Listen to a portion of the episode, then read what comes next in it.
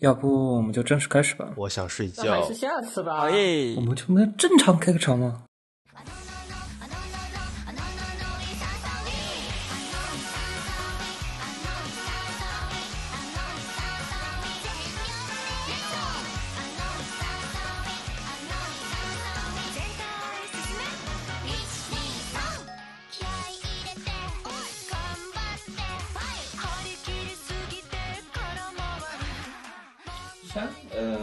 之后聊，我们先聊一下刚刚说的是哪一个？越野莱卡的吸血公主。呃，越野莱卡吸血公主，这个这个这个大家可能看的比较少啊，先讲一下剧情吧，要不我们就他剧情其实蛮简单的、呃、对，苏联时期一个少年带着少年、呃、也不能说苏联时期，毕竟这个是架空来的，这个架空来的啊啊、呃呃，伪苏联时期。嗯，另一个世纪的世界的苏联和美国在争夺第一个谁第一个登上月球的一个事情。呃，月球的，对，呃，登上宇宙，登上宇宙，对，不是登上宇宙，上登上宇宙。然后呢？然后他首先需要一个试验品，因为他他要在真人上去之前，他需要一个类似猿的试验品，类似猿之前狗嘛，对。之前就送了一只狗上去嘛，然后现在是想把女主送上去，因为女主不属于人的范畴，她是一个胖胖呀，但她类人，对对，她是属于她被认为是物体，但是呢她又类人，所以是非常适合的试验体，就是先把她送上去试验一下。然后男主呢作为训练她的一个教官还是陪练员的那种作用，然后去帮她。对，嗯，去安排去完成试炼，然后目前的剧情是还在训练当中，感觉这一集应该是能做到登月的剧情，应该是能做到登月。登我我听我特别期待，有点期待这个东西的话，就他登月了之后会，对，他登真、嗯、真的登上月球了之后，因为我们知道历史嘛，对吧？就我们是知道解决的。那、嗯、当男主和女主一起登上那个月亮之后，到底会出现一个怎样的一个分镜？因为，因为我觉得啊，这个还有点偏向于一种，就是，呃，它可能会有一个另外一个就是支线吧，就是男主和女主的一个爱情线。我觉得可能会有一个男主和女主的爱情线这一点。因为它是首先是轻小说改编，然后出了不少卷，我不知道后面的剧情，但至少我觉得会不会有私奔剧情呢？不会吧？啊、嗯、不，我这个不敢肯定，因为我也没看过。好好吧，我也不知道，其实我也不知道他原作，但是呢，在展现苏联的有一些饮食文化，我不知道它正不正宗。我首先我不知道这个东西表现的正不正宗，但我觉得至少表现的故事形式还比较有意思，比较平常比较少见的风格，无论是故事设定还是音乐上面。嗯，对，确实。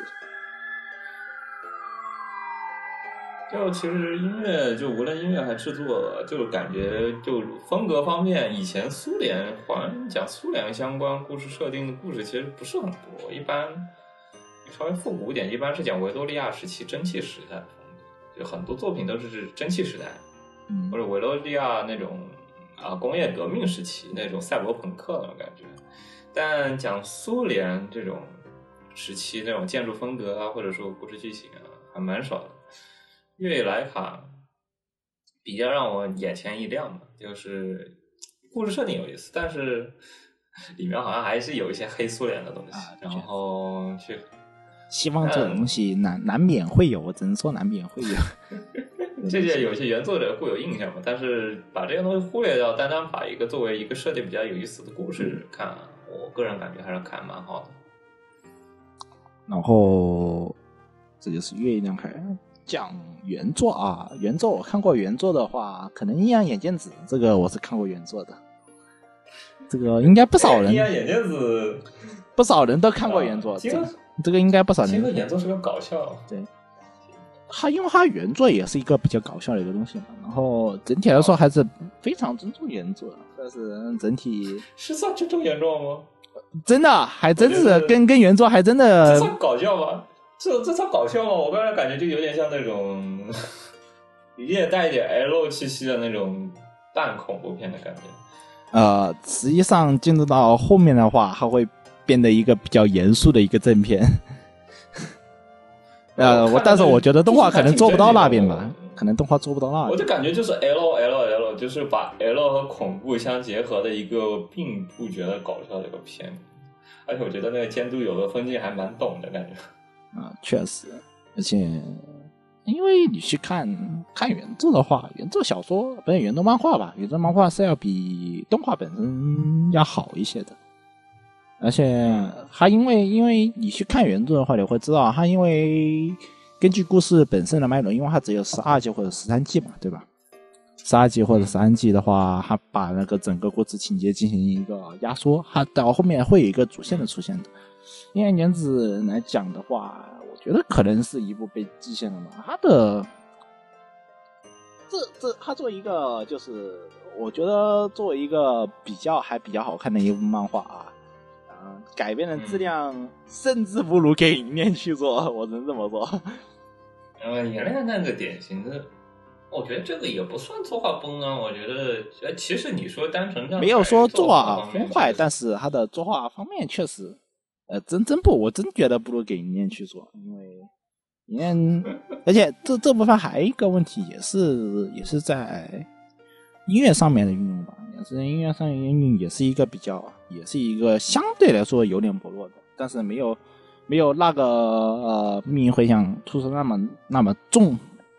没有音乐回响突出那么多，但但是他的他的音乐方面也是比较薄弱的，就是他的恐怖气氛没有，就恐怖没有渲染的特别恐怖，然后你去看原作没有那种声音的情况下，你去看原作，因为原作又是黑白的嘛，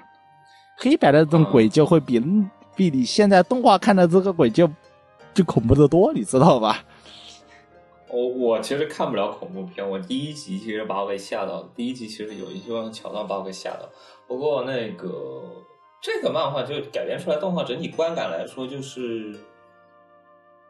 呃，鬼啊，一些这些桥段啊，更多属于一个调味剂的作用。对，更多属于一个调味剂的作用。然后在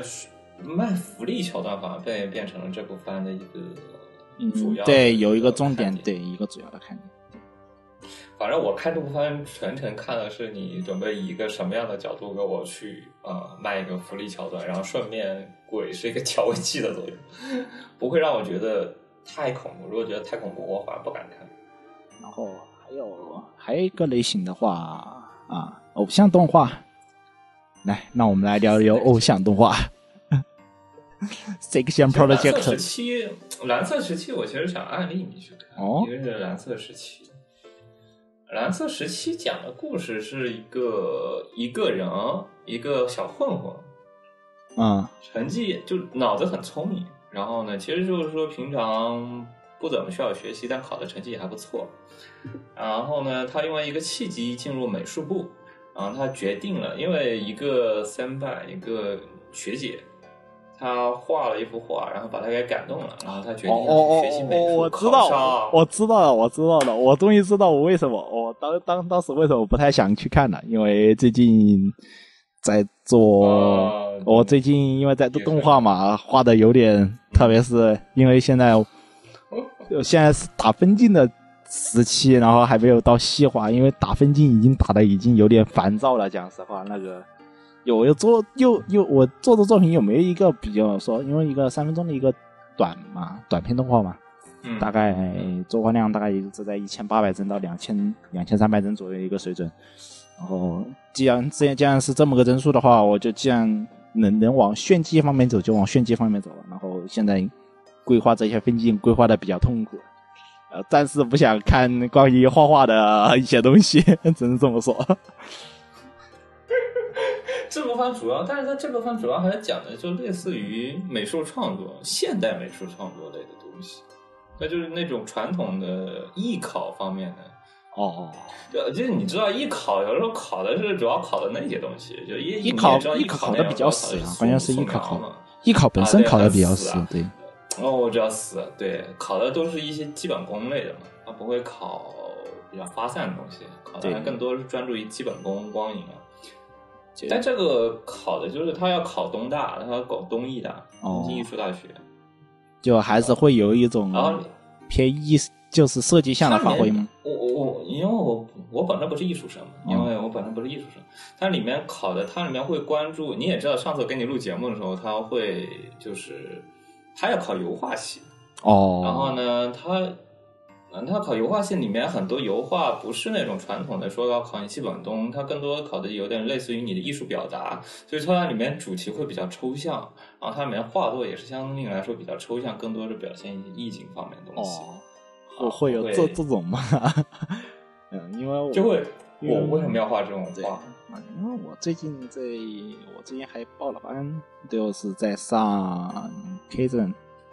就这个画师的一个设计与构成，最近在、啊、在学这个东西。啊、是，然后这是最近是实在没法了，那个那个分镜是实在想不太出来，就就去报了个班，去看一下别人的别人的那个分镜和构成是怎么去做的。到底就是有一些，就比如说一些比较基本的一些构成啊，类似的这种要素去参考一下。可能对于燃烧时期这种东西来说，我们看的可能感触会比较尬，但是当你当你在放松的时间的时候，你突然想到了自己工作上的事情的时候，就会就会很那啥，你知道吧？就突然一下子啊，牙牙没了，过来。可怜我杨梅洛，你就就会有这种感觉、哦。这个东西比起这个东西比起你上一期的那个社畜的番来说，这个番可能比你来说更感同身受一些。对，这个更感同身受一些。对，突然一下，你、哦、看这个上为什么为什么是画画？为什么是画画？我突然一下不想不太想看，为什么是画画这个东西？对。蓝色时期，因为它本身你不知道你知不知道，就是那个，因为你大概讲，就是那个毕加索那一段时期创作的那段时期，就是忧郁的那段时期，所以叫蓝色时期嘛。它大量的颜料用蓝色去表现那个毕加索，所以它那个画作也是近现代。它他之前还画素描，他近期因为要考开始考试了，所以他近期的画的都是那种近现代的那种画绘画作品。哦，文艺作品应该说文艺作品，这个这这类、哦、这种油画对于设计方面的要求很高，特别像、哦、对，特别像毕加索的一些画，就是空间感和那种设计感就会显得十足的那种感觉。对，是。他不会太讲那种动画绘画理论方面的东西，绘画理论他基本就不会再讲了，那更多就是讲这一方面的事情。所以说我不知道，因为我是作为外行我去看这个番，我看的嗯还可以，但我不知道你这个内行去看这个番就会另外一个感受了，应该是会有另外一个感受吧。对，就是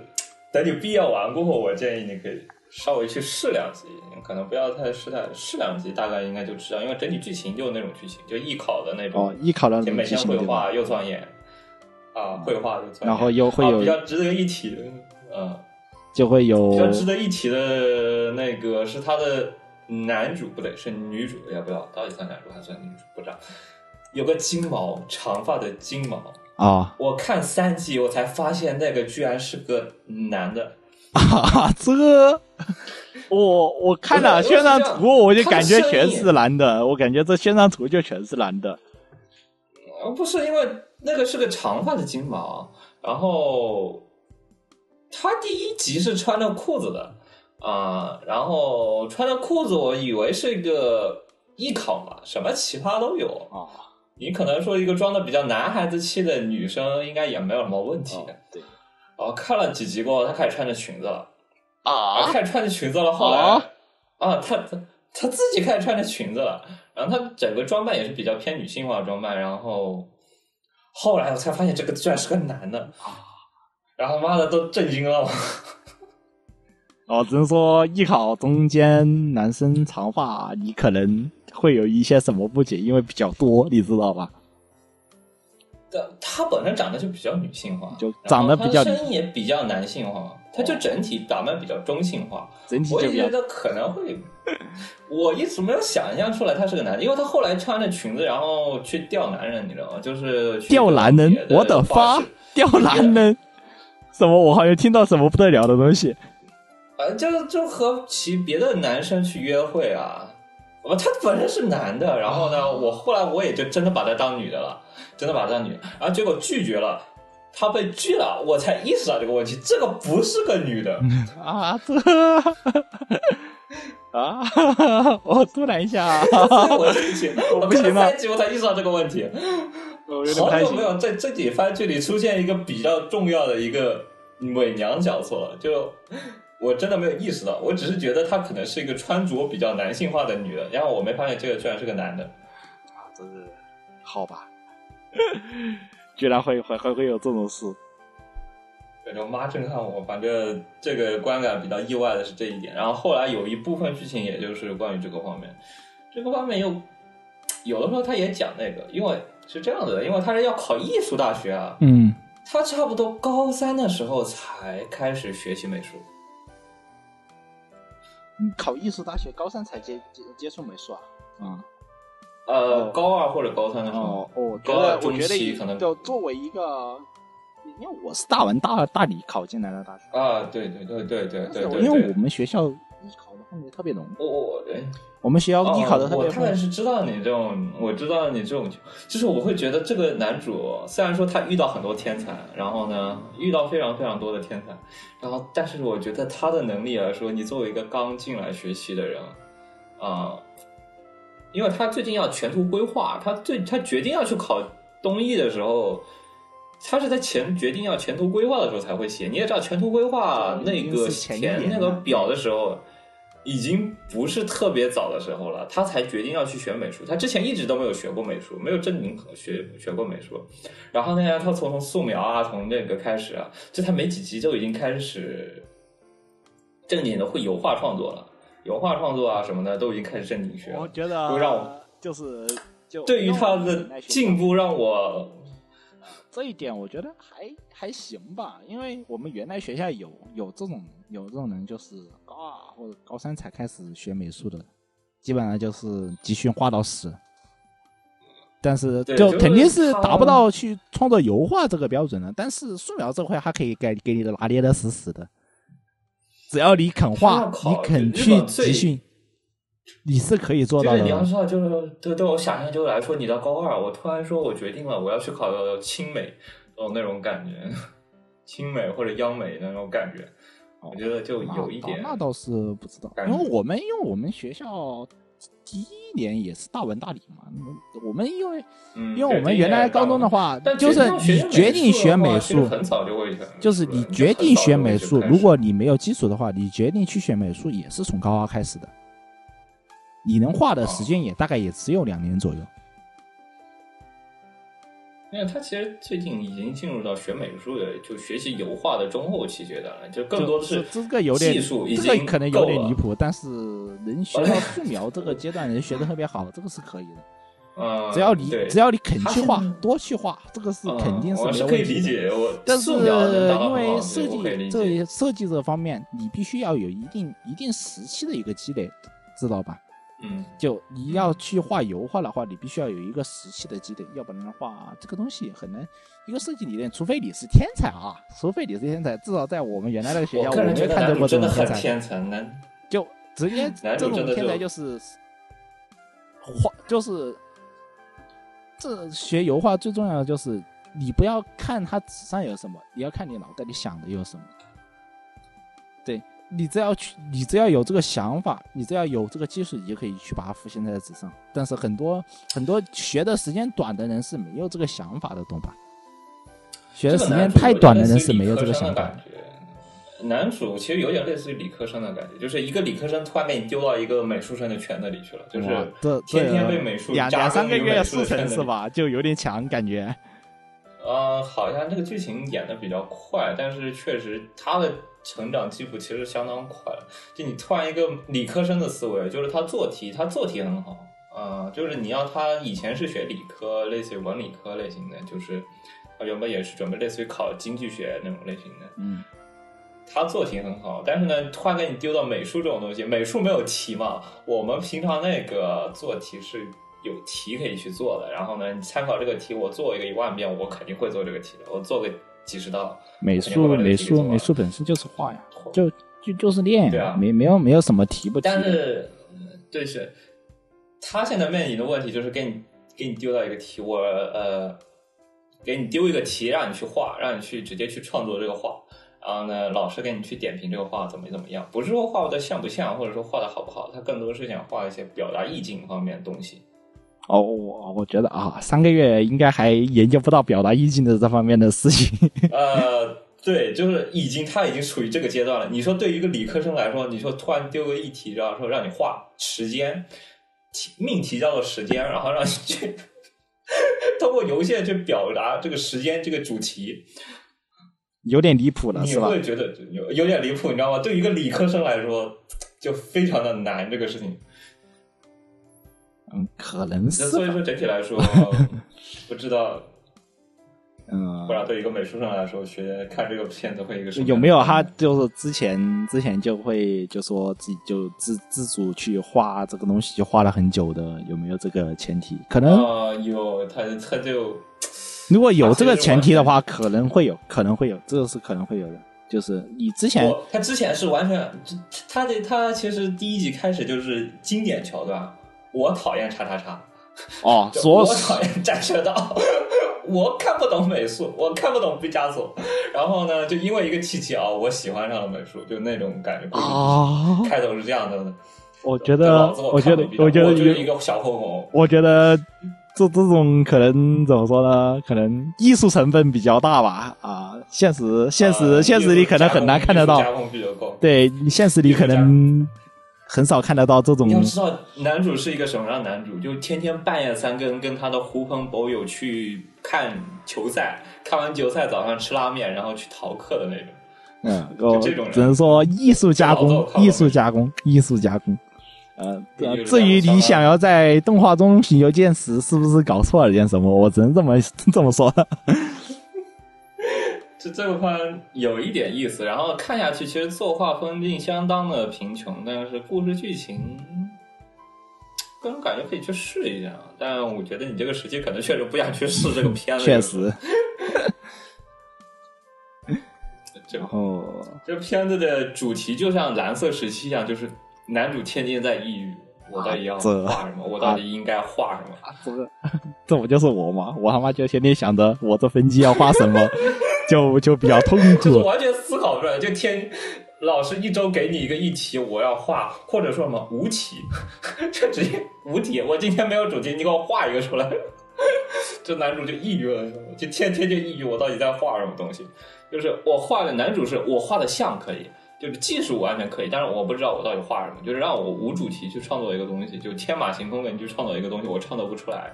那种感觉。哦，如果如果真的要看美术方面比较放松的话，我推荐你去看那个美术社大有问题，这个这个比较放松。那那里面的那里面的不是美术，那里面的男主就会告诉你啊，当你想不到画什么时候，大家来画老婆呀，对不对？大家来画老婆呀。哦，不，这是大有问题的，根本不是美术，那个那个是狗粮。那个他就会告诉你来。女子就会告诉你啊，来我们来画苹果吧，啊，男子就会告诉你来我们来画阿顺元老婆吧，啊，画老婆，关键那个老婆能得金奖那个东西，就就蛮离谱，很离谱啊，很离谱，是，哎呦我的，然后蓝色时期还有啊，行。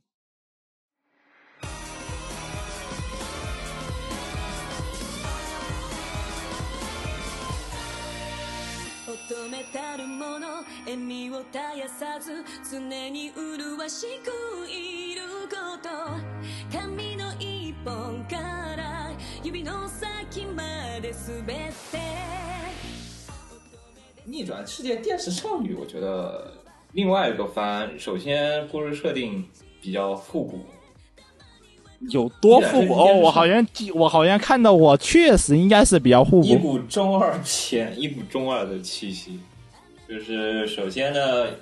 天降一个从外星来了一个外星文明，然后把地球碾压了，把地球人民给碾压，然后呢，地球接受他的统治。首先，他反对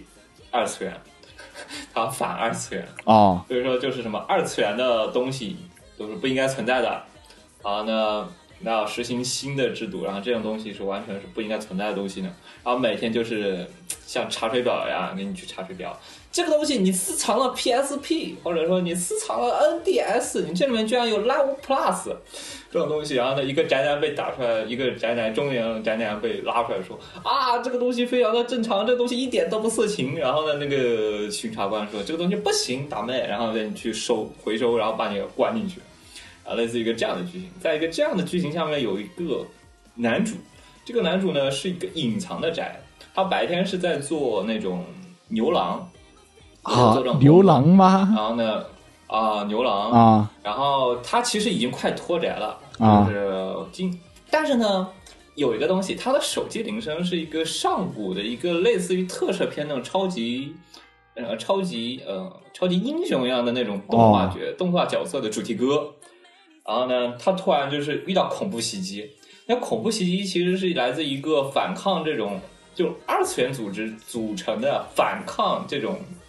独裁统治的一个反抗组织。然后他不小心卷入进去了。然后他会发现，啊、呃，这个机器啊有一个电池少女。这个电池少女呢，类似于一个神经或者提供能量的一个作用，然后让那个机器人能够动起来。如果如果男主和女主之间能够超频，又像单拎一个 flankies， 反正就是那种能够同步率很高、哦、这个东西机器就会能量爆棚，然后呢打怪超级厉害，然后呢就是实际反抗过程呢就是萝卜和萝卜之间互相打架啊，你就说画面不咋地咯、嗯、能、呃、能这么理解。画面其实我个人感觉不差，我个人感觉中上的，我觉得应该不差的呀。这这家的公司，你说是跟谁一样的公司？是跟不止一样的公司，都是 E G G，E G G Fail，、嗯、都都是这家公司出来的。这个还蛮好的，就做法其实蛮好的，然后故事剧情也非常的。你已经刚刚已经看到了非常多的要素了，已经产生很多很多的要素。你这个想起来，我之前想起来有哪一季度有一个骨头社的有有一部动画，跟这个差不多，就是讲的是那不过那里面讲的是关于音乐的事情，对，嗯，音乐，对，关于音乐的那个事情，就那个好像是说那个什么音乐叫啥来着，就是。感觉是这个人人音乐能能达到那个点，然后那女主女主加那个巨大机器人就会越越强的那个感觉，很像你这个剧情描述。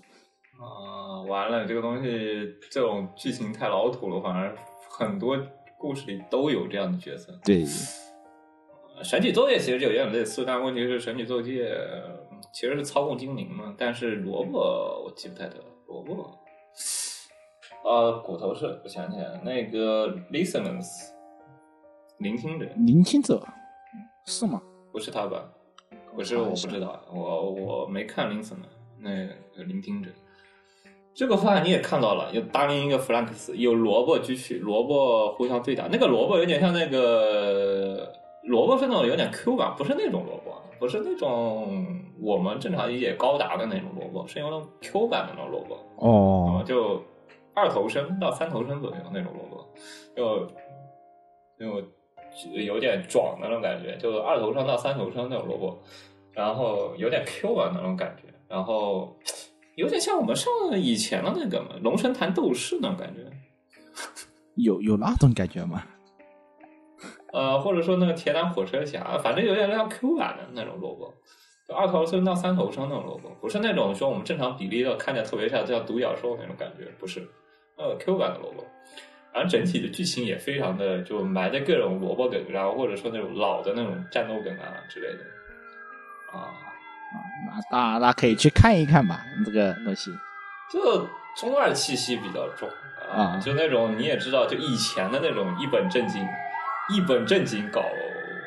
啊，一本正经给你讲一个特别胡扯的故事那种感觉，嗯，侵略世界那个，呃，啊，有点神奇广，它有一个有点像它那个侵略世界那种，像银魂那种设定吗？卖萌，呃，银魂那种有点偏现实系，这个会故事剧情更更加二次元一点哦，中二，呃，就中二的一本。萌萌萌萌侵略者，还有会不会跟斩服少女比较像？呃，有一点，有点有斩服少女啊，或者说是天元突破，最新有点像。天元突破也不是啊，天元突破不是，它是那种你知道这个剧情非常的胡扯，但是它确实一本正经的在跟你讲这个事情。哦，那个没有黄段子的无聊事情。哦哦哦，那那个我知道、呃。就那种你就要知道，就你明知道这个剧情非常的胡扯，但问题是它确实在一本正经跟你讲。再给我讲对吧？然后一本正经的在那边扯。呃一本正在跟你扯这个东西多么多么多么正确，就他把这个黄段子换成二次元，差不多这意思。然后同时埋了各种各样的梗进去，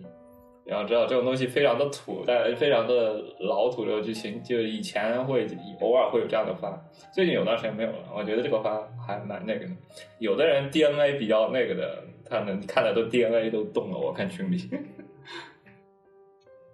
高大的比较多。在看你的。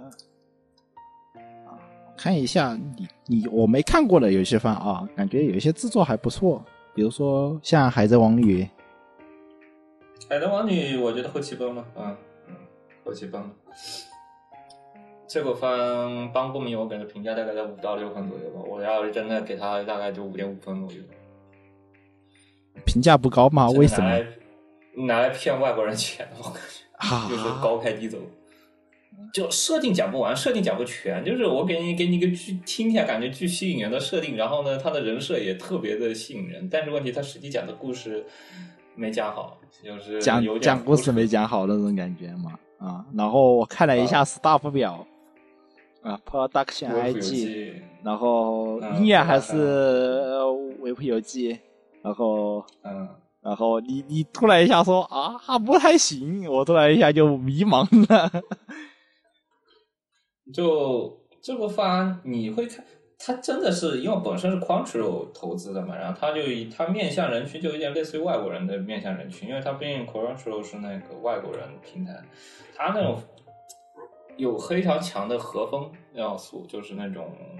和服啊、武士啊、忍者、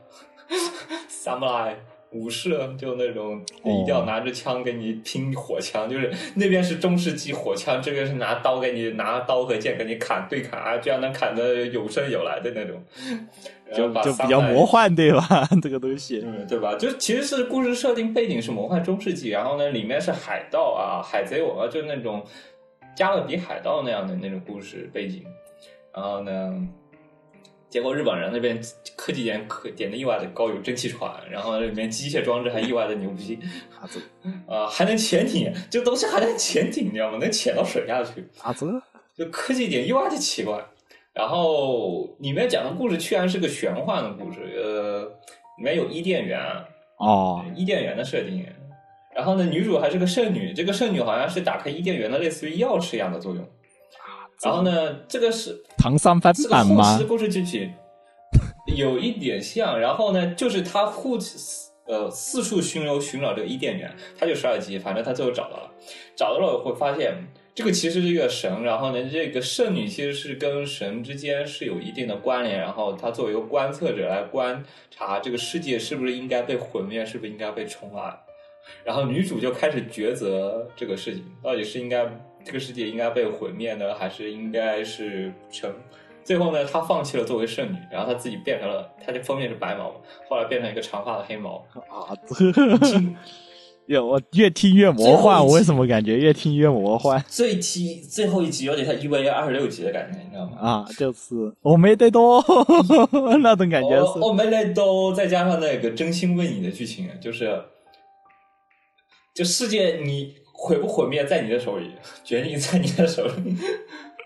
就一就是女主见各种各样周围的之前登场过的各种角色，然后心之交赶紧跟你交流这个事情。然后交流完过后，女主开始决定这个世界到底是要被毁灭呢，还是要被那个呢，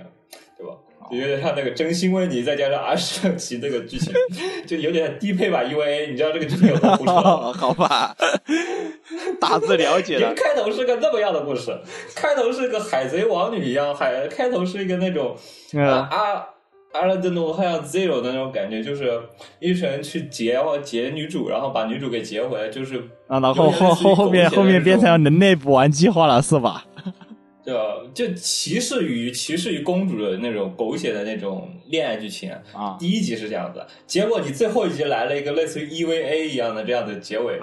就是呃，花度有点大，有点有点没反应过来，讲实话。所以说你说我为什么给他 五点五 分吗？就是实在是接受不了。作画和音乐很好，仅此而已啊。故事设定也不错，但你这个结尾就不建议看了。哦，就是有有当年有当年那个叫什么来着，我记得白毛的女主也是公主来着，好像有有不翻两两两部，你知道吗？啊不不不，还是能换 zero， 不就是呃，就就对对对对 ，Production zero， 对那个就，我我也不想想，我也不想想说男女主两个人争争争争女主争争了两季，一个一个身体残废，一个精神残废，最后被一个出场不到五分钟的黄毛给他妈抢走了。就很操，这整个我好就我当时就 P 我 D N A 动了，我看到那个女主我 D N A 就动了，因为 P A 那个风景就是。站在阳台上嘛，那个风吹的，然后那个女主在唱歌，那个看着 D N A 我就动了。结果虽然说男女主终成眷属，但问题这个剧情实在太过胡扯，我也实在是没办法跟他洗了。那就这样吧，那就记了吧。好吧。然后这这这个季度还不，我觉得比较失望的啊，镜头的圣骑士，这个圣骑士。这个你没看过啊？就邱正，我看第一集，然后我就把它给弃了。昨天晚上就这个这个，因为听他们吹啊，听他们吹，可能说这个制作可能跟无职差不多的。然后我兴冲冲的去看了，然后、哦、事实上你看了制作公司吗？你看是实际上给我的体验，这根本不是跟无职一个公司的质量，这完全不是一个质量的东西，我只能这么讲。你要知道这个公司是谁啊？这公司是Chunyun Entertainment，Chunyun Entertainment。我当他在开播之前，我就开始给他打一个非常非常低的分了，因为我之前看过他的那个怪盗什么什么怪盗奇幻怪盗，反正是也是他这是 B 站的公司哦哦哦哦，叫奇幻怪盗哦，对我那个我也看过，哎呦你不要你不要说了，那个东西我整整个人都不好了，那个看的东西你这还不如一些国漫呢，真的讲实话啊，那个那个是什么东西？公司实在太穷太穷了吧那一。所以说我对这个制作公司的分数非降得非常非常低，当我知道这个东西是这个人制作这个公司制作的时候，不管你的原作分数再高，那我的心理预期也会被降得很低，然后不出意外这个第一集确实制作一般化，然后我就把它给弃了，因为我大概率它改变不好啊，好吧也只能说这样了吧。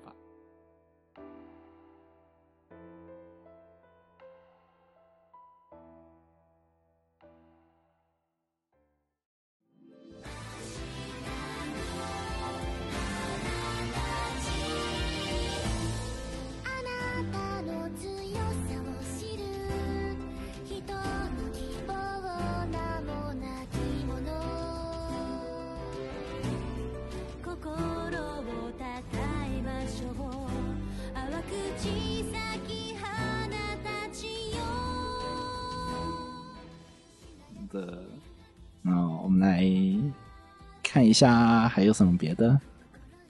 评价物语，评价物语我觉得你可以看一下，可能会给你对你的感受会稍微增加一点灵感。哦，就是那种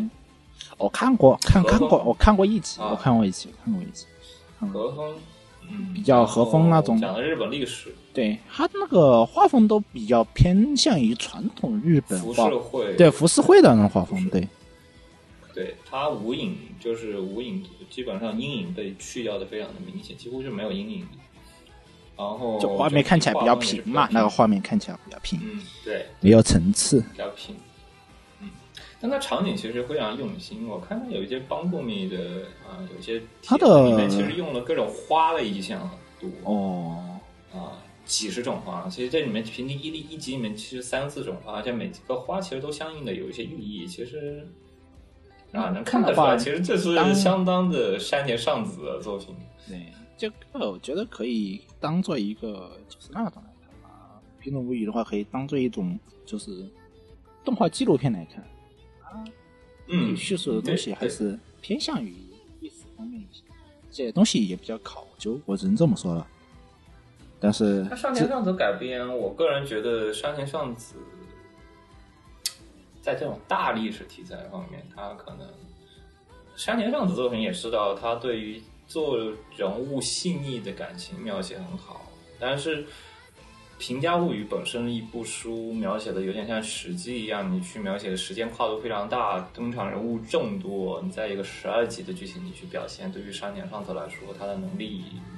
有限，我感觉我觉得能力应该够还是够的，毕竟曾经的天才美少女监督不可能一无是处是吧那就是他他时间跨度很大，十二集他们经常经常一跨就是十几年，一跨就几年的剧情，就历史成分就会比较多。因为我只看第一集，我知道它的历史跨度、时间跨度会比较大，但是，呃，人到后面跨到怎样的地步，我还真的不是特别了解。还有大量的战争场面的使用，其实你平均一集里面能够增加，就每集平均都给你增加个两三个人，每集给你增加个两三个人，就一直在增，就是有人有点有点有有点记不太住，对吧？就就记不太出人物，就是光平家平家老爷子一个，然后底下他那个之前算男主，之后男主挂了过后，其实整体还是那个有务必在当女主角嘛。然后但是中途平家他几代当家，几代主要管事人之间相互迭代，你平家你除了那个当家以外还有附近的兄弟，然后兄弟的兄弟啊，然后之后还有除了平家以外的皇家也是一堆人，源氏家里源氏家族又是一堆人，你知道这个人物关系线其实还是、哦呃、知道人物关系线有挺复杂的了，嗯，对，非常复杂。你在十二集里面去表现所有的，而且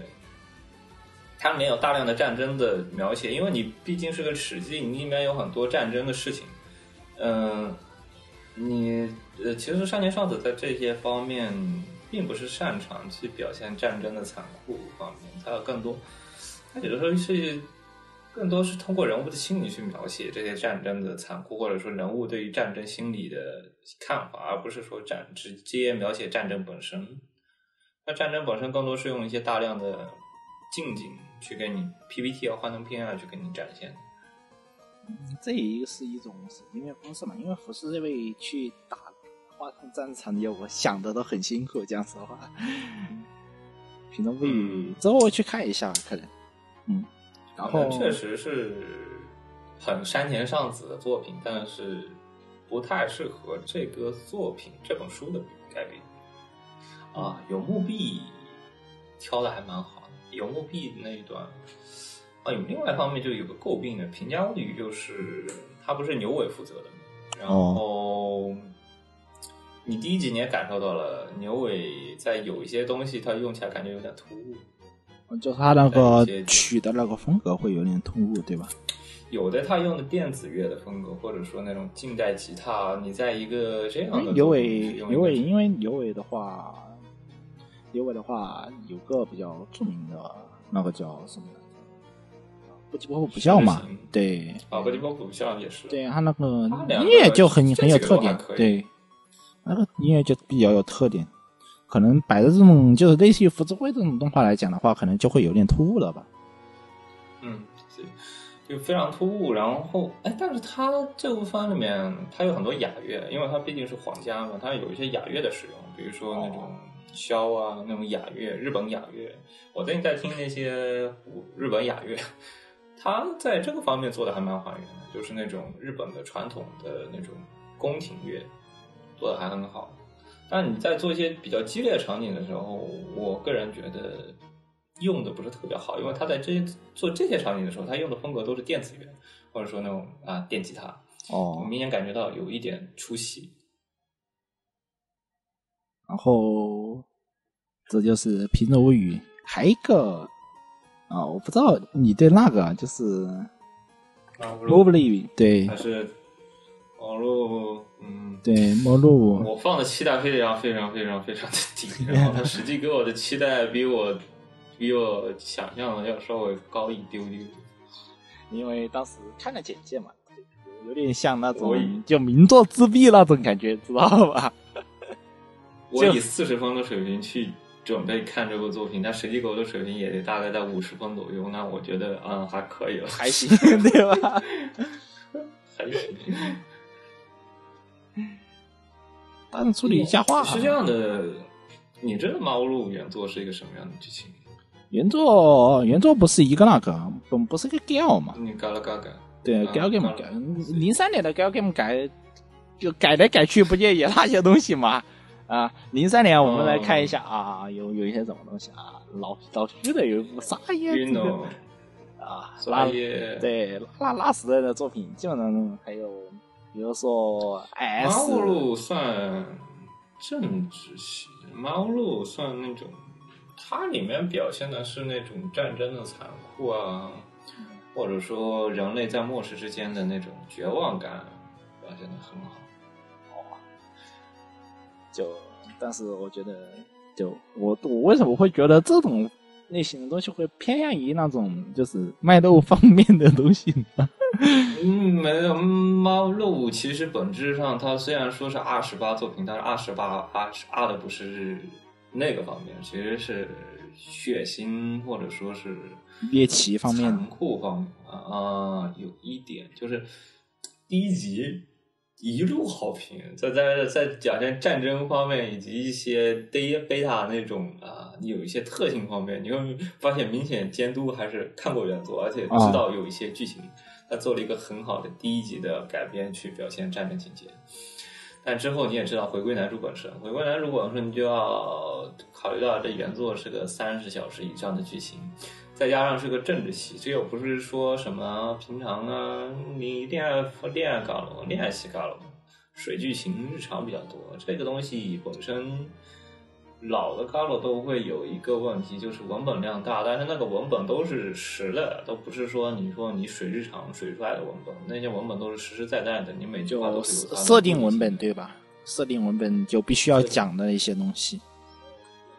你讲的那些必须要，这个东西你就必须要讲，你不是说你就水，它也不是说你平常表现人物的一些日常部分，它都是实实在在的一些政治系啊、剧情啊部分的。那东西你在一个十二集的剧情里去表现，它明显做不完，做不完吗？会有这种哦哦，我想到了，要么就很赶，要么要么就很赶，会有会有以前。另外一方面就是会有以前那种我说的三对有有以前那种灰色三部曲那种感觉吧？对，就是那种、啊、对，会那种灰色三部曲，但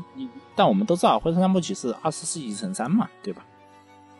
二十四集乘三嘛，对吧？三季动画嘛。然后，然后他这次改编的其实是什么呢？其实是《猫路》这一个系列的第三作。他其实前面有、哦、还有吗？这前面还有两作吗？但是我觉得 alternative 叫做章，它叫做 alternative 章。这个猫路后面给你接了个 alternative， 其实因为它前面接了还有两章内容，这是第三章，也解释我们平常评价最高的一章哦，就是这 alternative 这一章，它其实是像这样的。原本第一作是个非常正常的，我们可以理解上的非常正常的恋爱日常故事，你就知道平常那种哦黄油什么样的剧情，黄黄油什么样剧情就什么样的剧情。他是第一章是这样子，然后第二章他突然穿越到异世界了。他穿越到异世界过后呢，有点跳转的平行世，平行世界，平行世界对吧？不变，人物不变，世界观全换了，然后是个战争的一个世界。就之前不是一个恋爱日常嘛，哦，突然给你来了一个这样的转身到这个这个平行世界，这平行世界有个叫贝塔的这个东西，贝塔的东西呢，把这个世界搞的就是一团糟，然后呢，他被迫的就是参军。你参军的话，也本来是个平城废宅啊，不是平城废宅，昭和废宅，然后变成昭和，变成一个昭和男儿，就是从一个昭和如何你凭着这个恋爱的那种啊废宅的感觉，就平时挺呃那种男主啊比较弱的那种，突然给你丢到战争这种残酷的环境下，如何去给你成长成一个啊、呃、男儿那种昭和男儿那种感觉。你这个里面会有很多的生离死别，一些战争啊去舍弃的日常部分，去表现这个男主如何去崛起，又不好。而且这是第一章，这是我们说的第二章的剧情。第二章是白的案，其实是第二章相当于白的案。白的案的过后，他突然又来个死亡回溯那种感觉啊，又回去了，又又回到了他刚穿越的那一刻的那个时候。哦，然后又开始就有点像迷边缘那种东西了，就突然一下子就变成。呃，对，再给你来了一段，然后呢，这次男主已经成长过一次了，然后在这一次取景，他才走向了真正的孤单的啊，孤一解一的一呃记忆就是孤单的，这才是这个。然后呢，突然直接改变第三章，第三章是三个小时，三十多个、三四十个小时的文本量，你前面还有两章，前面还有两章根本没改，突然感觉设定量很大，突然感觉这个改编的任务很重啊。嗯，这个东西就你就明显是感觉这东西。大概率得扔，就感觉我们平常说什么呃什么 rewrite 啊，我们之类的，那那都是一作啊，那那那是一作。我当时克拉纳的是二十六集乘二，我多少集啊？五十二集的剧情量，五十二的剧情量去给你表现克拉纳的这一个 Galo 剧情。我们现在这个这个是三作，然后只有十二集。大概率就得崩，而且还讲不完。嗯，这个，嗯，总总觉得，我觉得要对他的，我觉得 rewrite 那个二十四集都都悬的东西，他十三集我觉得很难讲清楚这个东西。当年天聪不是把 rewrite 讲讲崩了之后，还是两季嘛 ？rewrite 当时当年是两季嘛？就都都讲的讲的崩的一一逼，我他妈当时看的整个人看 rewrite 整个人就是懵逼懵过去了，你知道吧？你不看我原作，真的不知道他是什么讲的什么东西。所以说这个 Marvel 第一集开始就有人问这到底讲的是什么东西，因为他已经把前面两章全部给你扔掉了。已经给你越过去了，默认你看过了，只能这么说，对吧？纯粉丝向作品，所以挖不露出的要求就是能动就行啊，要求还是能动就行。续作基本上就是能动的，能动就行了。像我们大家看约战也是能动就行。你看到那个剧情，你看到实际番剧制作也是制作，确实是能动，只是能动的范畴。好吧。没有崩，能透露着贫穷的气息，只能这么说吧。气息也是，只能这么说，只能说故事剧情改编尽量的给你去还原原作，但实在没办法，原作太多了，做制作太穷了，我们只能做成这样的。我们只能做成这样的，我们万策进了，已经快万策进了，饶过我们吧。哦、万策进也不算万策进，但是确实是我们尽力了。我们总共只有这么多资源，我们给你做成这样子，能动的没有崩的就可以了。没有崩的特别厉害，对，就已经特别好了。啊、对，还还行了，就是还行，就这样。好吧。然后我们这边还来谈一个那个吧。啊，谈完能动就行，还有一个，还有一个，呃，制作资源特别好的，我们来谈谈两个制作资源特别好的。一个现在我们现在剩的几个制作资源比较好的，就剩一个无职嘛，无职第二季，呃、然后再一个 Selection Project，嗯、Selection Project 这个动画工厂制作的话，画面画面上面你去看的话，这个画面是很很精致的画面，但他的人设他人设特别复杂，你知道吧？他人设又他人又多，人设又复杂，他能把这个东西讲清楚，就是偶像企划，对，偶像企划能把能把东西讲清楚，我觉得挺不容易的。人物太多了，我真的太多了，哎，有点记不过来，讲实话。这这这个东西给给你一种看 Love Live 比 Love Live 还乱的这种感觉。还有一点 Love Live 是一集搞定一个人，这个东西一下子给你突然就给你堆一堆人上去，然后他们就开始又不由分说就开始讲话，有一点累。这个这个相扑架的看的其实是有点累的，没有什么。我觉得最近年近些年来的偶像番啊，我觉得能说到比较成功的就是就就是哪一部呢？就是。呃，红团，红团可以，红团，红团是我觉得是最嗯最近年来的偶像番中最好的一部了，我只能这么说。Selection Project 有点缝合味，有点重，就七分大杀，有点有点七分大杀的味道，但是又没有七分大杀那么难。呃、对，因为有些那种有一些故事的那种呃，怎么说呢，就要素很多。首先有个看不懂、看不到人脸的那个长得像长颈鹿一样的，确实会有这么一些东西。对。然后有个非常奇怪的企划，把一堆偶像给你丢到一起，然后呢，这堆偶像在一起选拔，嗯，要素有点多，还有嗯，让人想起长颈鹿，然后还有没还有没有长颈鹿的那个分镜，对吧？还有没有那么厉害的演出？就感觉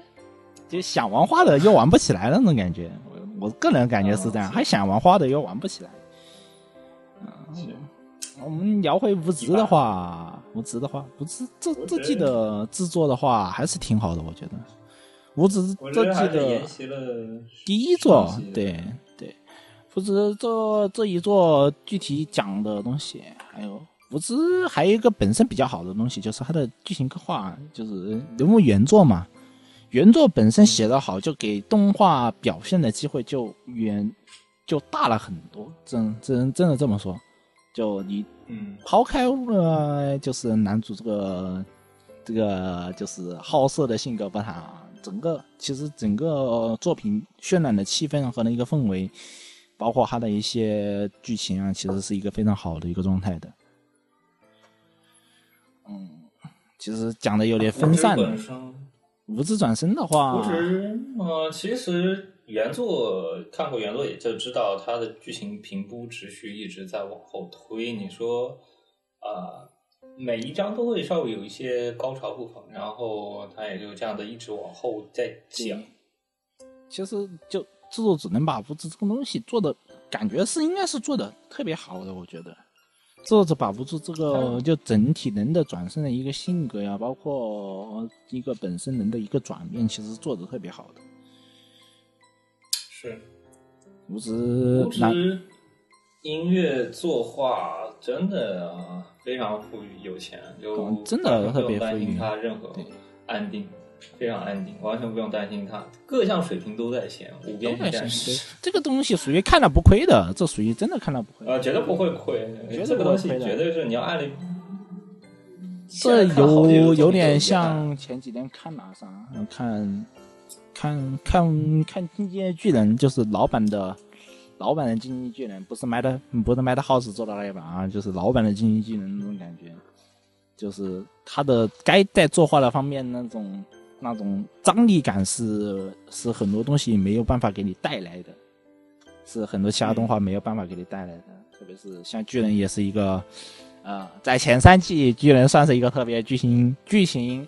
战斗。在线都都比较在线的一部动画，可惜第四部结尾的时候直接祭，呃，我也不想多说了。那个结局放出来，我人都傻了。我严重怀疑，我严重怀疑作者他就是为了让自己作品崩而把它画崩的，他不是没有能力把它做好，他就是想把自己搞崩。你这种感觉就整体整体就挺好的，无职转身。无职转身就是，如果你真的没有什么番可看，然后不知道看啥，其实这部番非常安定。然后，如果你排除一些比较啊，就媚宅，对，有点媚宅的元素，对你把这些排除，看去看那个，可以有点偏于宫崎骏那种作品的。你你把媚宅的部分去掉啊，去掉其实人物塑造方面其实都在线，其实人物塑造方面每个人其实都在线的，然后剧情方面也没有说太过智商的剧情。你说男主收后宫吗？其实也没有收后宫，然后更多的其实是你能感受到男女主之间点滴的日常的积累。虽然他有点好色，但是没有到那种出格的程度。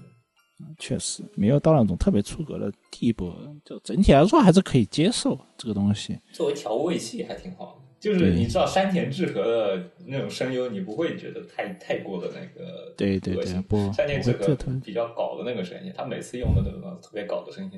然后这样的话会让人觉得啊蛮好的，它作为调味剂的作用。另外一个作为你画风看起来特别，最近看起来压力特别大啊，那你可以看那个吧，大正处女一家画。哦，处女一家画这个我看的，看的，呃，那、嗯、那就是有钱的老爹把呃，因因为出了车祸，然后给你给你那个了嘛，童养媳版的，呃，给给你给给你给一个童养媳，然后少女又很尽职尽责的那种感觉。讲实话，呃，现在很多人的梦想，我只能这么说。呃，我可以当个死人，对。又不需要你去干什么嘛，你只要去看书，然后哦啊，也有也有也有哦，也有妻子在照顾你啊，嗯，感觉其实还是挺挺不错的毒贩，而且，呃，他那个他那个放的时候，其实也是一个整体来说有点有点偏向于那种喜剧吧，也不能说是喜剧，啊、对喜剧喜剧有，其实整体来说有喜剧一点，有喜剧一点，对。呃，比较亮色，整体来说不会太压抑看。对，比比起少女黑羽仆来说，这个番看起来更欢乐一些。对，啊，整体的 O P 啊也是比较欢丽的那种 O P， 看起来非常轻松。嗯、那少女黑羽仆那一点，少女黑羽仆有一点比较喜欢的就是它的，它用的是三 D 嘛，三 D 做好比较、啊、那个比较新奇，知道吧？嗯，你你把一个恋爱。狗粮饭用三 D 去做的话，你会感觉感受就不一不太一样，这个东西。这个东西就感觉这完全是属于两个人群，一个人群大姐姐类型那种吊着你的大姐姐，这种就完全就非常顺，就少少女少女气息一些，啊、对 对, 对少女气息比较重一些那种感觉。嗯、哦，这个我没有接受上集大姐姐，但我觉得这集的这个很像。这个东西看来看去其实还是挺像的，因为搞笑恋爱这这个题材。不会太过于过时，这个东西哪个时代我们都可以去接受这个东西，对。然后《少爷马克杯》这部番地方宣传片，我只能这么说了啊、嗯。然后感觉还可以，还可以吧？一嗯，就嗯，也不能说像《玻璃之唇》这种东西，也不能这么说。嗯、玻璃之唇没有，这个就很轻松，这个就很轻松，就没有以前那种，就很很生活气息。你你就可以，你可以把它当做一部萌豚番来看，也可以。就跟之前那个就是海海底钓鱼日记那种东西一样的，差不多的，嗯、差不多那种，跟那种差不多。我现在下一季的不知道是明年还、啊、是今年，那个 Slow Star 啊 ，Slow Loop 那个也是萌豚番。嗯，对，这这是一个赛季。今年这个季度有几部萌豚番呢？今年这个季度萌豚萌豚番还挺多的，讲实话。呃，今年算这个季度算大爆发，前几季就有点。前几季没没有什么萌豚番了，基本上。啊，呃、前辈有点烦算了。呃，对，前辈有点烦，对对对对。大人处女交换我觉得也算，然后还有什么？古剑同学算萌豚吗？那不、嗯、不算不算，那个属于搞笑的。那个呃，古剑同学，我觉得可以，如果他真的在 B 站播的话啊，我觉得他可以，嗯、呃，挑起那个就是《回野大小姐》那种级别的东西的。嗯，有点类似，有点类似于那种。对，然后更文艺一点，更慢一点。对，然后因为不是真正的伙伴这个东西的话，我觉得啊，这个整体来说关卡是。的慢就是它它也是不仅题目慢啊，它的整部剧的节奏也慢，它整部剧的节奏节奏也慢，唯一快的就只有男女主的感情是挺快的，我只能这么说。人家就快速，我看的这个节目看到第一集我就知道了，这东西肯定是快速进入感情线，我不知道，我居然没有想到他能因为这个剧情扯了两集，我觉得这个东西一集就应该搞定的，就是直接进入漫就就就勇者那条线，其实一条一一笔就可以带过了，然后就快速进入到那个小镇的生活中，然后然后把女主的进场再提再提早一集，我觉得就会很好，对吧？嗯，对，我觉得就我觉得这个东西剧情上无用剧情，你知道吗？对，而且就是尽量的嘁哩咔嚓的把它给讲完就行了，然后我们赶紧进入慢活生活，就感受生活美好日常。就讲实话，这个这就比较偏向于中国人一个比较传统的认知嘛，男知女根，对吧？不不不，女知男根，好就比较偏向于那种就是、嗯、就是男男跟女知的那种感觉，对。就会会会有那种乡村那种又慢慢悠悠那种感觉，就会有那种就是以前小说啊，在自己爷爷奶奶家那种感觉，就会比较惬意。那个 O P 给我一种有一种那个我有一种摇曳露营异地的那个感觉，他那个唱的比较的轻松。对啊，他他 O P 中还有一些战斗场面，他也没有说把它变得一个比较，就是说比较有一个畸形的东西，就都是一个比较平衡的一个东西。嗯，是非常养老，本季几个养老番都比较养老，然后还还带点爱情元素，然后进展还特别快，那个爱情女主又可爱，那个、爱情那个已经算老夫老妻了，那老夫老妻，然后又疯狂给你撒糖，这看着就比较快乐，对吧？不存在什么激情的爱情，这已经叫中后期那种，就互相就就互相已经结婚之后的那种感觉，对吧？啊、对对 对, 对。呃，女主一看一上来一上来就把自己的床什么的就全部搬搬男主身加加进去了，对。然后呃浴浴室也要修两个人一起洗的份那种，嗯，那就很 nice， 就不会那么拖。对，是最后就是鲁邦三世，鲁邦三世其实我没有看，因为鲁邦三世的话。鲁邦三世的话还是老一套嘛，鲁邦三世作为系列、嗯、作为一个系列来讲作为一个系列来讲它它其实是一个合格的。鲁邦三世其实呃在我们的印象中跟黑羽快斗和和名侦探柯南是绑定在一块的嘛，经太经典了。然后又又是鲁邦又出了这个最近这个 part 六 嘛，对吧？这也是一个鲁邦三世跟那个吸血鬼不会死有点像，有点像吸血鬼马上死，跟吸血鬼马上死有点像，也是一个美式搞笑的，也是也是很类似于美式搞笑的那种东西、哦、对，它也是一个很类似于美式搞笑的一个东西。然后鲁邦三世前几集去大家去看的话，其实大家也也能知道，其实它就是一个比较搞笑的东西，然后中间稍微掺杂一点就是那种档案呐、啊，那种元素的一个东西、嗯，这种就有点坑大难填。对于我来说、就是，就对、啊、对，其实柯南的，就是看柯南比较连顺比较多的人，就看柯南外传啊这种比较多的人可以去尝试一下。对，嗯、整体整体剧情，柯柯南是柯南怎么说话水平，他就怎么说话水平，我只能这么说了吧，不会特别拉，也不会特别好。柯南近期不是什么战斗热血番吗？啊，对呀、啊，柯南各种爆大名场面，这基本上已经快，已经柯南以前由一个作画不怎么的，现在已经变成快作画大手指了，真的是。哇天，就已经剧场版两个剧场版做下来，就全是他妈爆炸、爆炸、爆炸、飞飞车爆炸、枪战、飞车爆炸、枪战，就变成这样了，对吧？是，好了，嗯。大概就这样啊，行、嗯、行，对，然后欢迎收听这期节目，然后喜欢的话可以订阅、点赞、收藏、评论，还有什么来着？欢迎订阅香各大平台：苹果 Podcast、Google Podcast、Spotify、哔哩哔哩、网易云音乐、喜马拉雅。大概就这样，欢迎下期收听。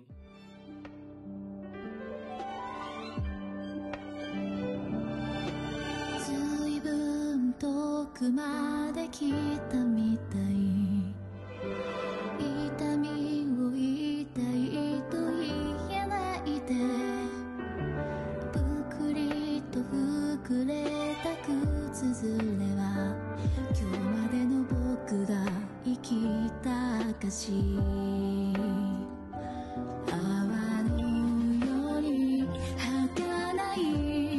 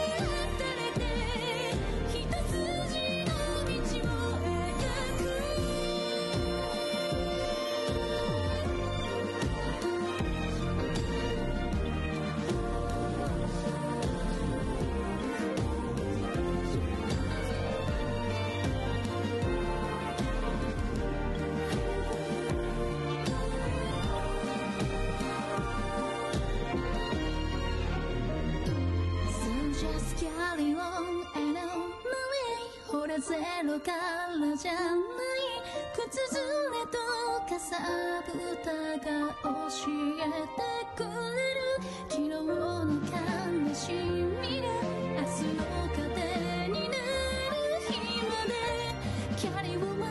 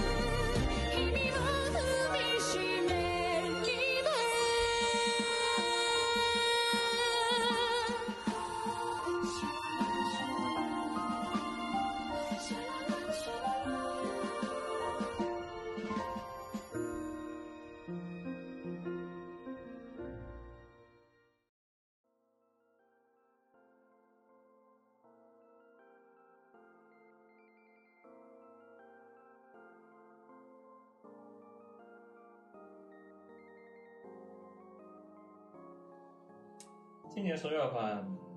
我觉得比七月份看的多一些。我原本方不明，我扫一下原本预期我要看，我都有三十多部，然后后来稍微降一降，又降回二十多部，稍微就后来看一看七七，差不多又降回二十多部。嗯，这七月七月十月休番的话，我反倒还比七月还看的少一些。讲实话，七月、嗯、七月，我能这么说吧？哪哪哪些番养老，我就去看哪些番。比如说七月还有一部肯定能吐槽的就是寒蝉鸣泣之时。寒蝉鸣泣之时我看了前七集，我看的实在受不了，就没看了。不，寒蝉鸣泣之时后面贼搞，他他有一个就是推理番嘛，你应该知道寒蝉是一个推理番，再加那么一丢丢的那种异世界嘛，对那种异人嘛，到后面直接两个女生开始来对波。我我一看到他对我看到一些 G I F 或者关于这两个女主对播，我就感觉这个应该龙骑士又发疯了。到到后期两个女主开始对播的时候，我整个人就震惊了，就就会会会前期非常严肃的东西会把会让你在那边你看着想笑，而不是什么其他的情感，你会看着特别想笑。对，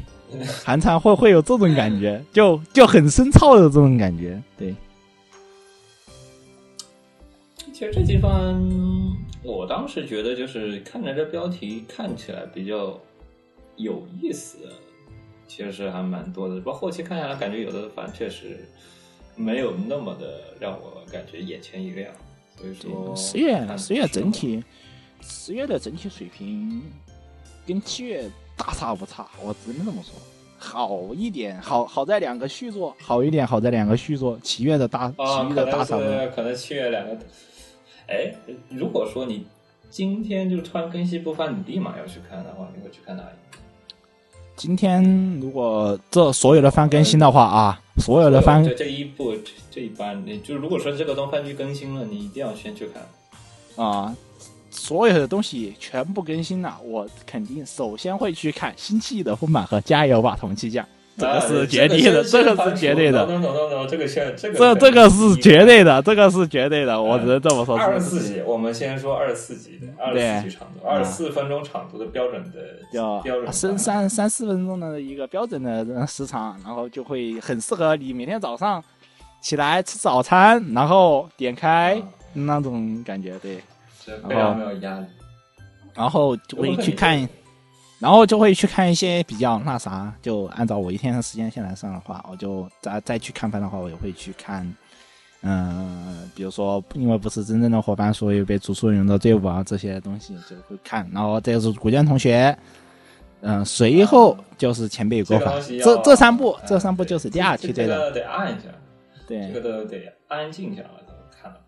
这些就是比如说呃比如说你有时间啊，在午休的时候你可能就会去看这这这三部，然后可能到晚上休息了之后，我可能就会再再会去看八六和无职，嗯，然后再就是阴阳眼剑子啊，月来可的吸血公主啊这些啊，八六和无职可能是会提在第一个虽然说知道剧情，但是也会摆在第一个看的那些，就是因为作画的演作画演出方面就不是一个同同系的东西。嗯、呃，至于秘密回想这个东西是记起来就看一下。秘密回想这东西我实在是，嗯、有有有点有，我已经快几乎放弃了，讲实话。然后然后其次。其实就是八点五之啊，之后就是阴阳眼眼见子啊、烧窑啊，然后这就是一界异世界死亡这三部偶像番，偶像番就呃 Selection Project 和、哦、其实是 Selection Project 和快要气到他，和那和那个就是命运回响，我命运回响可能要比 Selection Project 还要优先级还要高一些，大概就是这样的，嗯、然后。当暑期切过少女，这个是和一百八十秒那耳朵幸福，这个是想起来就去看的级别。然后世界尽头的圣骑士，我现在已经已经已经算是弃掉了，已经算是弃掉了。平家物语我可能会放在第一个啊，然后无职转生也是放第一个去看。蓝月与蓝卡我也觉得会把，我也会把它放第一梯队。这几这三部番我可能如果正襟危坐，当然快嗯认真把它给看完那种类型。大正处女瑜伽话那种比较休闲的，就半看半不看那种感受气氛类型的，其实大正处女瑜伽话的话，因为确实是我可能把它给放个几遍，但问题是我可能不会全部就正襟危坐在那看，我可能会把它给放个两三遍，我都会放这一个东西，但是气氛很好，压力很小。古剑同学其实我看的稍微有点累了，我现在个人感觉古剑同学看起来现在让我看稍微有点累啊，我感受到他很好，但问题是我确实觉得他不是那种不太看着很轻松。对，其实这所有番都嗯看来看去，其实异世界看起来是最轻松的，异世界还是看起来只要异世界的那个作画不是特别的让人生燥，你看起来绝对是最轻松的，因为你不会需要，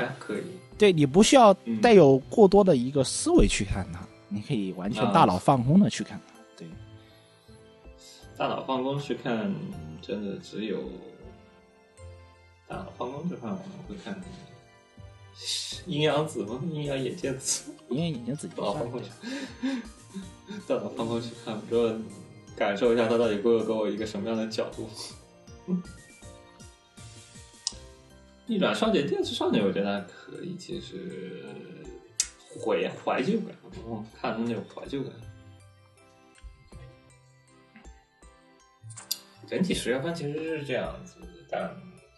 可能到明年过后，说不定会给你偏有个年鉴环节，到时候看。啊，其实我觉得啊，就是这个所有番剧中看起来，不论是呃异世界类型的，是最容易看起来轻松，也是最容易气的。这样说话，就看不下去，没有动力。反倒反倒你去看八六像五像八六和五子这种东西，就会一口气想会去去看几几集就一口气补完的那种。啊、对对对。他的他的作画风格和那个分镜，就是可能我作为一个专业角度来讲啊，我可能会更多的去看一下他的一些分镜，一些分镜是怎么去做的。对，还有一些分镜，就是还有一些意境需要体现到他的分镜是怎么去做的，可能去会去学习一下。对，然后像前辈有高法啊，还有像因为不是真正的伙伴，我我喜欢把这两部放在一起讲的原因，就是因为他们都是属于那种。比较慢乐，然后爱情，嗯、对，看起来比较轻松的。因为我是觉得无职这种番，我可能看了一集过后，我可能不会再看第二遍，就大概是我会正襟危坐看一集，但我看完一集过后，我不我不太可能会再把这个番再拿出来看了。呃，对于我来说会是这样，就是欣赏完这个故事就行。嗯。可能大正处女瑜伽或这种，或者平家物语这种，我可能会拿来翻看个两三遍，那样我可能会感觉到一些不一样的东西。嗯，当年当年看那个差不多吧，当年这只要是他的演出和作画，不，只要是他的演出演出的剧情特别亮眼的话，我基本上都会拿出来去反复去看一遍。特别是像 Sonyboy、嗯、Sonyboy 虽然说我特别想去再把它看一遍，但是确实脑子有点跟不上，懂吧？还有不急不不笑，确实这个我是看了两遍、嗯不不这个、这个这个这个是这看起来这些番就看起来比较累，懂吧？看起来比较累，嗯，它需要你花、嗯、花费比较大的一个心神去看的。这种就是谜团很多，然后有点类似于假人化的那种剧情。我最近看的稍微有一点累，就是如果在演出或者说没有什么比较让人觉得能沉下心来的东西的情况下，如果再来一个这样的谜团的话，我可能会是等它完结过后才会去看这个番，就是一集看一个这样的。啊、看一个这样的番我就会有一点累，我反而是这种情况，就是三级暴力，我可能会哪天啊突然有心思十二集一次性全部看完，因为每个都接在一起。但是如果说每集一周都要看的话，我反而看的不太下去。现在每周一集，每周一集确实可能比较累，对，特别是特别是那个结局，结局也不算不算一个就是。Happy Ending 吧，嗯，结局结局有种就是从动画进入现实，不是从从现实进入动画，然后再从动画进入现实。就是你那个最《三内部》里最后一集的名字叫“名”，就是三年的假期，名为名叫三年的假期，名叫漂流的三年的假期。就是大家在外面三年其实是逃避现实，逃避了三年。但是在逃避现实中也有很多非常现实的东西，他把现实中的一些、呃、事物把它具象化了，嗯，就一个看起来就比较累，你要看出来哪些东西是被哪些东西具象化的，它具象化的手法又是哪一些，嗯，这个东西看起来就会比较累。可能我最近看番的癖好有点类似于最近看完皮话，有点类似于更加的想倾向于现实的感觉，就是你总得从动画里找一点现实的东西出来，让我从有点新鲜感吧，可能就是探索一个未知的领域。可能我看蓝色时期就那种感觉，就是了解一个未知的领域或者未知的东西。你像摇曳露营啊，或者像蓝色时期啊这种情况，我可能说看这种番最近比较有意思，就是看完过后知道一个新鲜的东西。啊，平价物语有点类似于这种感觉，可能我最近看喜欢看这种番偏多一些，因为也会接近于知识点一些，会偏多一些。呃，对，有点类似于知识点，因为呃，动画本身很好看，但同时我呢能知道一些新鲜的东西，通过一个动画的载体。呃，因为解谜番我看完过后确实会看的，如果说啊、呃、人生哲理番是另外一回事，但这种番我可能看完过后有点累，看完过后。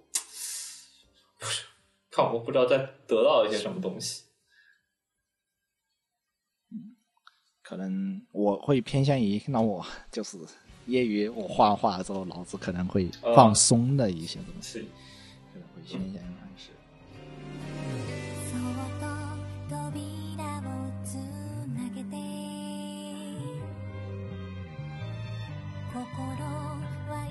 嗯